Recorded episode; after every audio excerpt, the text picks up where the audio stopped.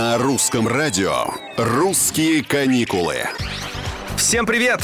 С вами Петр Кузнецов. Но новости не очень хорошие. Россия снова попала в красный список по коронавирусу, на этот раз в Катаре. Согласно местным СМИ, в силу вступили новые условия въезда для именно наших. Вакцинированным придется все равно сдавать, причем по 2 ПЦР-теста при желании посетить эту страну. Я отмечу, что в октябре, то есть совсем недавно, буквально месяц назад, Катар вносил Россию в зеленый список и вводил соответствующие послабления, в том числе признав отечественную вакцину «Спутник». Однако условия снова ужесточены. Теперь желающему посетить страну в дополнение к свидетельству о вакцинации, тесту на антитела и отрицательному тесту на ПЦР, выполненному за 72 часа до въезда в страну, придется также сдавать ПЦР-тест при въезде в эту страну. Русские каникулы.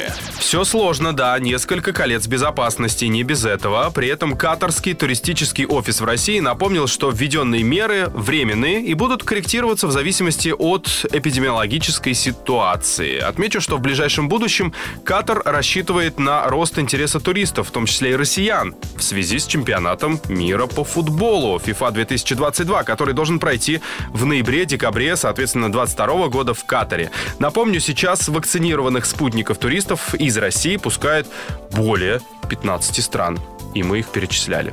Это «Русские каникулы». Здесь мы помогаем вам отдохнуть или спланировать отдых, или поменять планы. Пока.